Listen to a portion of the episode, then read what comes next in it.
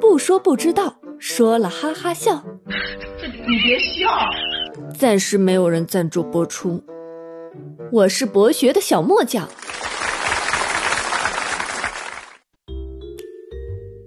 惊雷事件被小 K 酱抢先写了，那小墨将只能借肖战的二七七事件蹭一波热度了。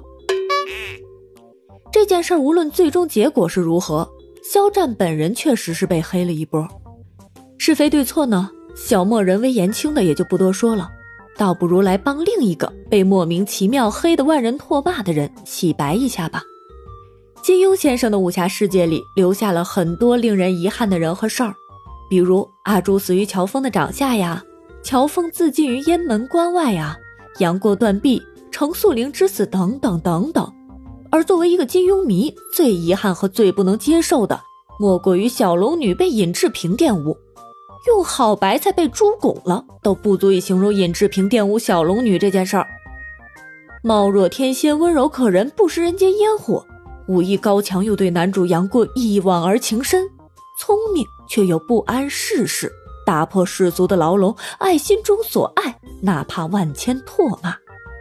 就是这样一个完美的近乎于天仙的女子，竟然被癞蛤蟆尹志平玷污，夺去贞操。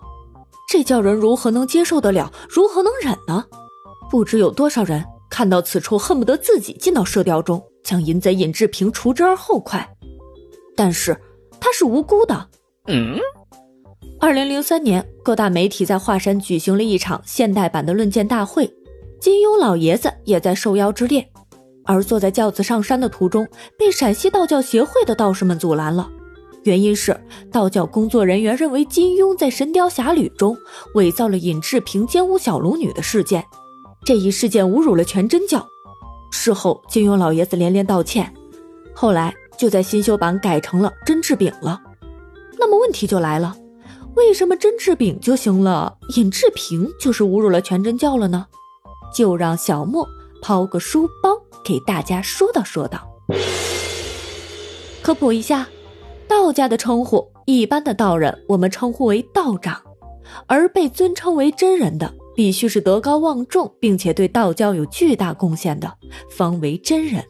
得道者为真人呢，例如张三丰真人啊，王重阳真人啊，等等等等。尹志平号清河真人，为全真教第六代掌教，幼时就表现出极高的道缘，不顾家人反对，选择出家。他勤于诲人，严于律己，一生不慕荣利。掌教十一年，威望达到顶峰时，他又以年老为辞而隐居修炼，足可见的尹志平淡泊名利的性格。而在战乱灾年，多行义从善，救人无数，文学素养也是极其的高，做出了不少脍炙人口的诗歌，是一位得道高人，深受百姓爱戴。八十三岁，无极善终。妥妥的一位道德模范呢，无奈在《神雕侠侣》中不小心的黑了一下，变成了一个不守清规的小淫贼。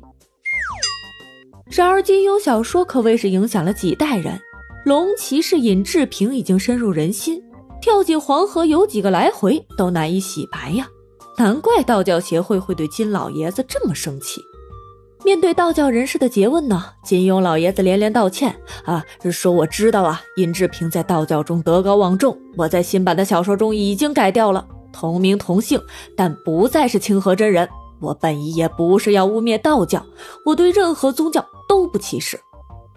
面对自己的无心之失，金老爷子也能坦然面对，而且有错必改。我们何尝又不能尽一份努力呢？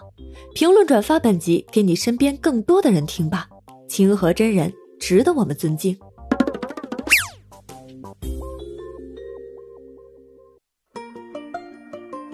好消息，记住哦，从现在到五月二十号五二零当天截止，投五百二十位订阅并给予五星评价的听众，会自动获得本节目送出的喜马拉雅巅峰 VIP 会员月卡一张，不是抽奖，没有门槛，先到先得。